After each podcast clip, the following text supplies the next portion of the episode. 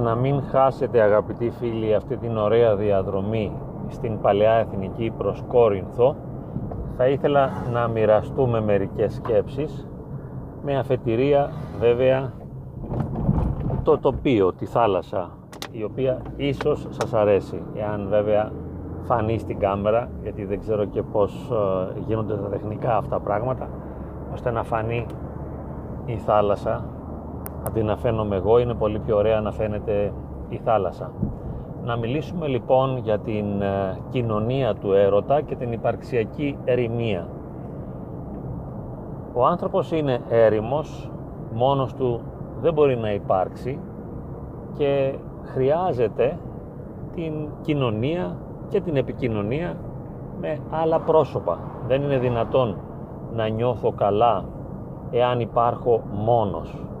Αυτή η μοναξιά κατά κάποιον τρόπο είναι μια κοινωνία με το μειόν, με το θάνατο. Δεν είναι ζωή. Για να μπορώ να υπάρχω πραγματικά, επικοινωνώ και κοινωνώ και μετέχω στον άλλον και η ζωή μου ενώνεται με τον άλλον και ο άλλος γίνεται ένα σημείο πάνω στο οποίο μπορώ να κάνω μια υπέρβαση του εαυτού μου, δηλαδή πατάω πάνω σε αυτόν και υπερβαίνω το δικό μου εαυτό και μέσα σε αυτή την εμπειρία της κοινωνίας και της επικοινωνίας υπάρχω αληθινά. Εάν βέβαια αυτή η επικοινωνία και η κοινωνία έχει μια γονιμότητα και είναι δημιουργική και όχι θανατηφόρα, γιατί πολλές φορές έχουμε πει ότι και η συντροφικότητα, η επικοινωνία, οι διαπροσωπικές σχέσεις είναι πηγή μεγάλης οδύνης και δεν εγγυώνται μια είσοδο σε μια κατάσταση παραδεισένια. Παραδεισένια λοιπόν, μια που είπαμε, η δεύτερη δυνατότητα υπέρβασης της υπαρξιακής ερημίας, ένας άλλος μοχλός πάνω στον οποίο μπορούμε να πατήσουμε για να κάνουμε το πέρασμα και να λυτρωθούμε από την ερημία της εγωκεντρικότητάς μας και του εαυτού μας, είναι ο Θεός. Είναι ο Θεός των χριστιανών. Είναι ο Χριστός ο ίδιος. Μπορούμε λοιπόν να κοινωνήσουμε με τον Χριστό και αυτό να είναι μια ουσιαστική πράξη υπέρβασης της ερημίας που ζούμε. Κοινωνούμε με το Θεό, με τη Θεία Κοινωνία, με τη Θεία Μετάληψη, παίρνουμε μέσα μας τον Χριστό και εκείνος γίνεται σάρκα δική μας, καθώς εμείς παίρνουμε τη δική του σάρκα και γινόμαστε σάρκα δική του και αίμα δικό του και μεταστοιχειωνόμαστε. Υπερβαίνουμε τους εαυτούς μας. Αυτή η οντολογική πράξη μέθεξης, κοινωνίας, ενότητας της Θείας Μεταλήψεως είναι φοβερά σημαντική, αλλά κινητοποιεί τον θείο έρωτα, τον οποίο και προϋποθέτει, αλλά και τον κινητοποιεί και τον ενεργοποιεί, ώστε με τον θείο έρωτα να υπερβούμε αυτή την έρημη εαυτότητα και να υπάρξουμε μέσα από το Χριστό, μέσα από το Θεό, εν πνεύματι Αγίο, και έτσι πραγματικά να υπάρχουμε. Να μην είμαστε έρημες οντότητες, κατά κάποιον τρόπο εγκατελειμμένοι, έρημοι, πεταμένοι σε ένα κόσμο αδιάφορο για μας, μοναχικές οντότητες και έρημες, αλλά υπάρξεις οι οποίες υπερβαίνουν τον εαυτό τους και μετέχοντας στο Θεό, στη ζωή του Χριστού, αληθοποιούνται, νοηματοδοτούνται.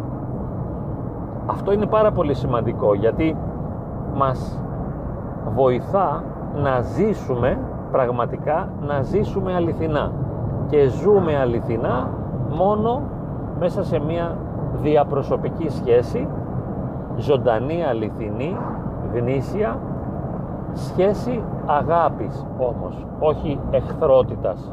οργής, μίσους και αδιαφορίας. Εάν μετέχοντας στη ζωή του Θεού κοινωνούμε πάλι σε μια διαπροσωπική σχέση, με την έννοια ότι και ο Χριστός μεταφορικά, ο αναστημένος, είναι πρόσωπο, παρότι δεν έχει πλέον μία φάτσα σαν τη δική μας, αλλά είναι ένα αναστημένο πρόσωπο, είναι μια άλλη κατάσταση, και καλούμαστε κι εμείς να ζήσουμε μια αναστημένη ζωή, να προγευθούμε την Ανάσταση, να μετάσχουμε στην Ανάσταση κοινωνώντας μαζί του. Η εναλλακτική μας είναι να ενωθούμε με έναν άλλο άνθρωπο, να ερωτευτούμε έναν άλλο άνθρωπο. Αυτή είναι μια απλοϊκή εναλλακτική, αλλά ίσως είναι η μόνη εναλλακτική δυνατότητα που έχουμε για να μην νιώθουμε έρημοι και μόνοι, είναι να ερωτευτούμε έναν άνθρωπο και να έχουμε αυτόν τον άνθρωπο κοντά μας και να ζούμε σε μια κοινωνία αγάπης, γιατί αυτή η κοινωνία της αγάπης είναι ο παράδεισος, και αυτή η κοινωνία της αγάπης είναι που χρειαζόμαστε για να μπορούμε να ζούμε αληθινά. Ο άλλος όμως, όπως γνωρίζουμε, όταν έρθει πολύ κοντά αρχίζει να παράγει κραδασμούς, και εμείς σε αυτόν και αυτός σε εμάς. Οπότε η σχέση σε ένα ανθρώπινο οριζόντιο επίπεδο με τους κραδασμούς αυτούς τραυματίζει τις υπάρξεις, και ενώ πριν ήμασταν έρημες υπάρξεις και βιώναμε την υπαρξιακή ερημία, όπως είπαμε, μετά βιώνουμε την υπαρξιακή οδύνη και είμαστε τραυματισμένοι πλέον. Δεν είμαστε μόνοι, είμαστε πληγωμένοι, και ενώ η μοναξιά μας, η ερημία μας είχε διάρκεια στο χρόνο, ήταν ατελεύτητη, δηλαδή δεν σταμάταγε καθόλου, έτσι και το τραύμα μέσα από τον άλλον δεν σταματά καθόλου, διότι ο άλλος δεν πάβει να μας πληγώνει και εμείς δεν πάβουμε να θυμόμαστε τα τραύματα τα οποία βιώσαμε εξαιτίας του, ή τουλάχιστον έτσι νομίζουμε. Και αυτή η εναλλακτική της οριζόντιας αυτυπέρβασης, εκεί όπου κοινωνούμε με ένα ανθρώπινο πρόσωπο, μας οδηγεί στην τραυματισμένη ύπαρξη, όχι στην έρημη που ήταν πριν, αλλά στην τραυματισμένη. Θα μπορούσαμε με την έννοια αυτή να υποστηρίξουμε με αυτές τις διασκεπτικές και βιωματικές προϋποθέσεις, μπορούμε να υποστηρίξουμε ότι αυτή η αυθυπέρβαση μέσα από τον άλλον, μέσα από τον έρωτα, είναι μια ψευδής αυθυπέρβαση, και μπορούμε να πούμε ότι κατά κάποιον τρόπο είναι μια ονειρική αυθυπέρβαση. Αυτό που συμβαίνει δηλαδή είναι όναρ, είναι όνειρο, και παρέρχεται ως όναρ, διότι θα δώσει τη θέση του, αυτή η εμπειρία θα δώσει τη θέση της η ερωτική, της καθάρσεως του εαυτού μέσα από την κοινωνία με το άλλο και της νοηματοδοτήσεως. Αυτό θα δώσει τη θέση του στον πόνο, στο τραύμα. Ο άλλος θα γίνει το τραύμα μας, και γι' αυτό λέμε ψευδής, μάταιη, ανυπόστατη, δεν οδήγησε εκεί που περιμέναμε. Ατελέσφορο το εγχείρημα αυτό της αυτυπέρβασης μέσα από τον άλλον, διότι είμαι πληγωμένος, είμαι τραυματισμένος, είμαι πονεμένος εξαιτίας του, ενώ πριν ήμουν έρημος, τώρα όμως είμαι πληγωμένος.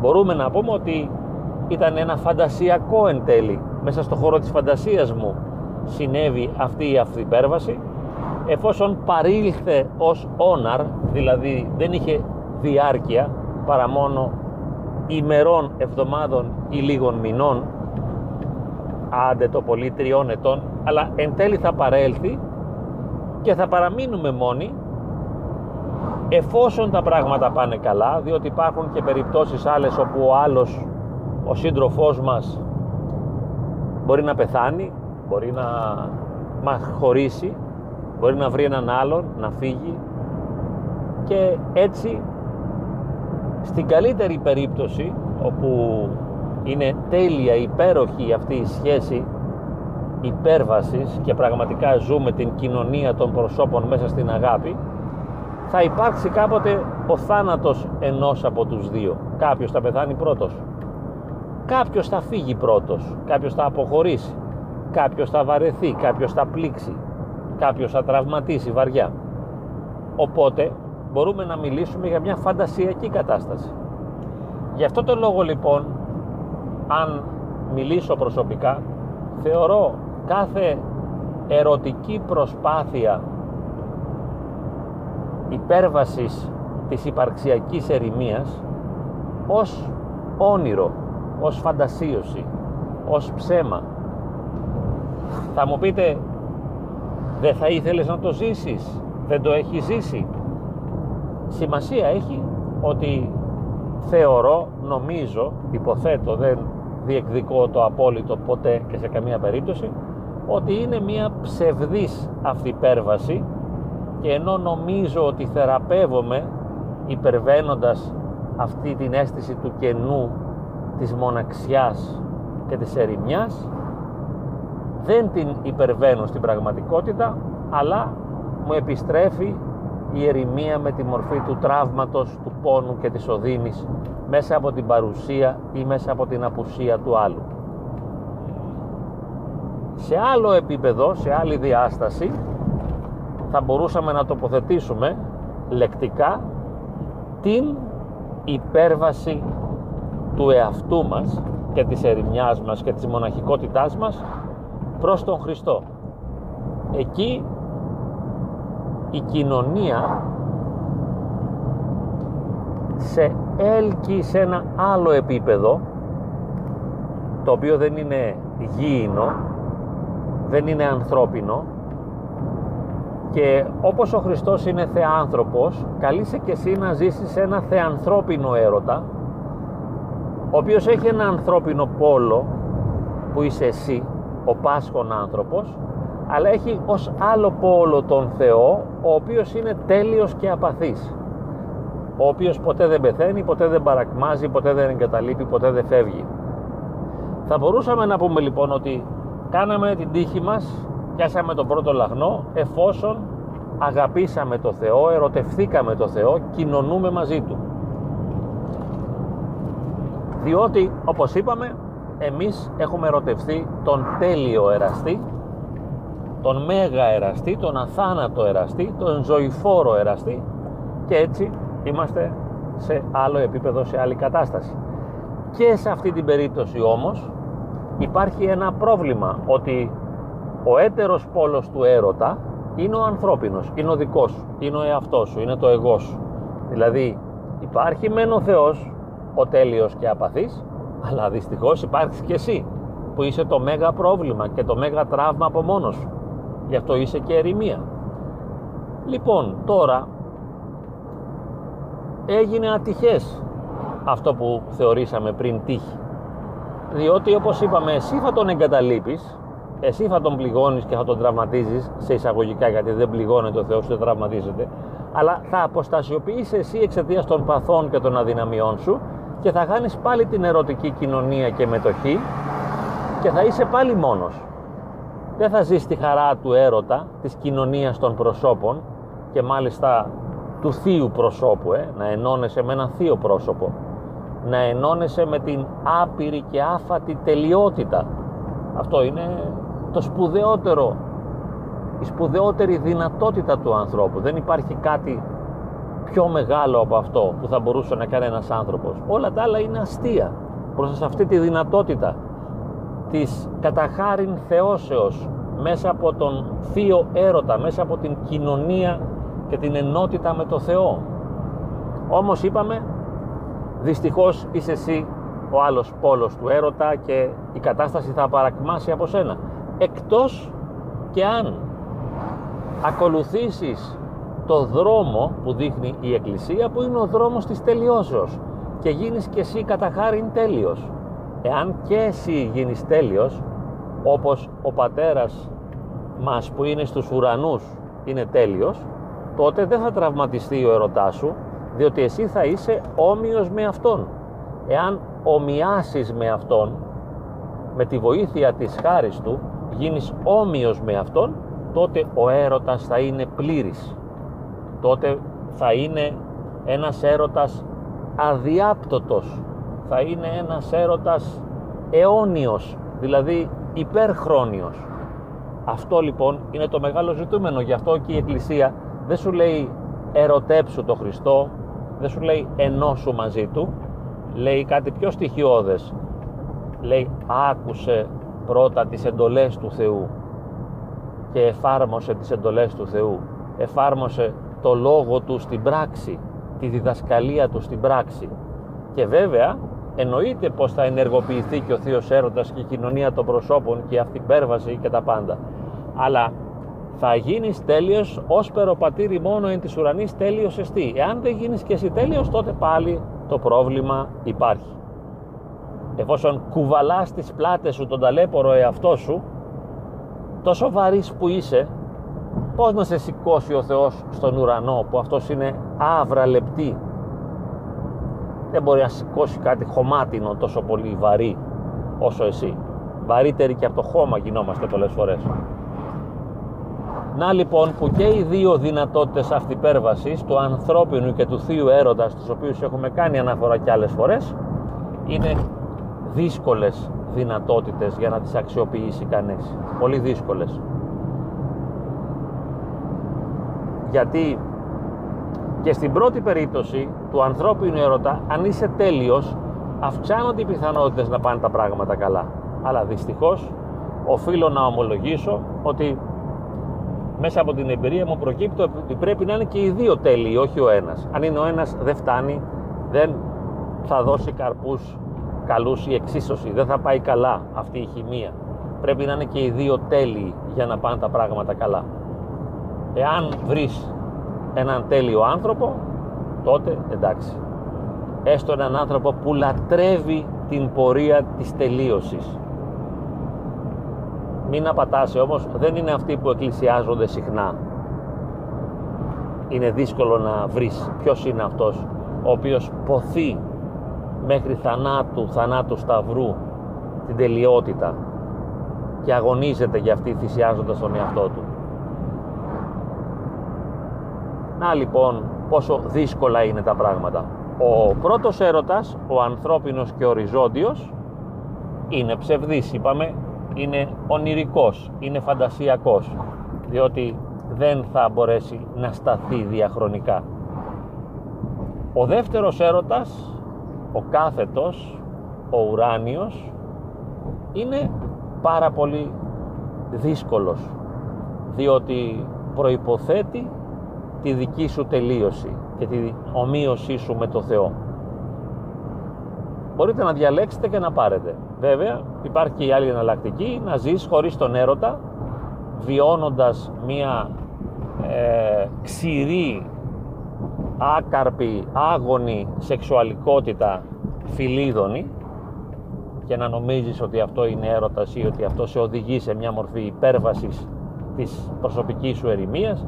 Ή μπορείς να κάνεις άλλα πράγματα για να υπερβαίνεις την ερημιά σου, να κάνεις αθλητισμό, να κάνεις πολιτική, να διαβάζεις βιβλία, να κάνεις πανεπιστήμια να τελειώνεις, να παίρνεις διδακτορικά. Υπάρχουν πολλοί τρόποι ψευδούς, ονειρικής υπέρβασης της ερημίας του εαυτού μας. Αλλά είναι ονειρικές, όπως είπαμε, και δεν θα οδηγήσουν εν τέλει στο ποθούμενο αποτέλεσμα. Κάτι θα δώσουν. Όλοι οι δρόμοι κάπου οδηγούν. Κάτι θα πάρεις. Αλλά όχι αυτό που πραγματικά ζητάς, γιατί αυτό που δεν μπορώ να πω πραγματικά ζητάς, γιατί δεν το ζητάς συνειδητά, αλλά αυτό που χρειάζεται η ύπαρξή σου για να θεραπευθεί ουσιαστικά είναι η ζωντανή ενέργεια της χάριτος του Θεού, η οποία θα σε ανάμψει όπως ανάβει ένας λαμπτήρας όταν μπει στο ρεύμα το ηλεκτρικό. Έτσι εσύ θα μπεις στο ερωτικό ρεύμα και θα ανάψεις, εάν ακολουθήσεις την πορεία της τελειώσεως και κοινωνήσεις με το Θεό.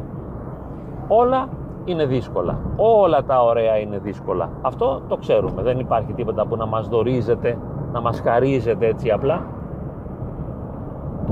Εντάξει, να ολοκληρώσουμε Εγώ θυμάμαι από αυτά που είπα ότι ο ανθρώπινος έρωτας είναι όναρ, είναι όνειρο, είναι ψεύδος, είναι φαντασίωση, δεν θεραπεύει πραγματικά και εσχατολογικά, σωτηριολογικά, απλά υποστηρίζει και βοηθά μέχρι, όπως είπαμε, ο έρωτας να γίνει πόνος.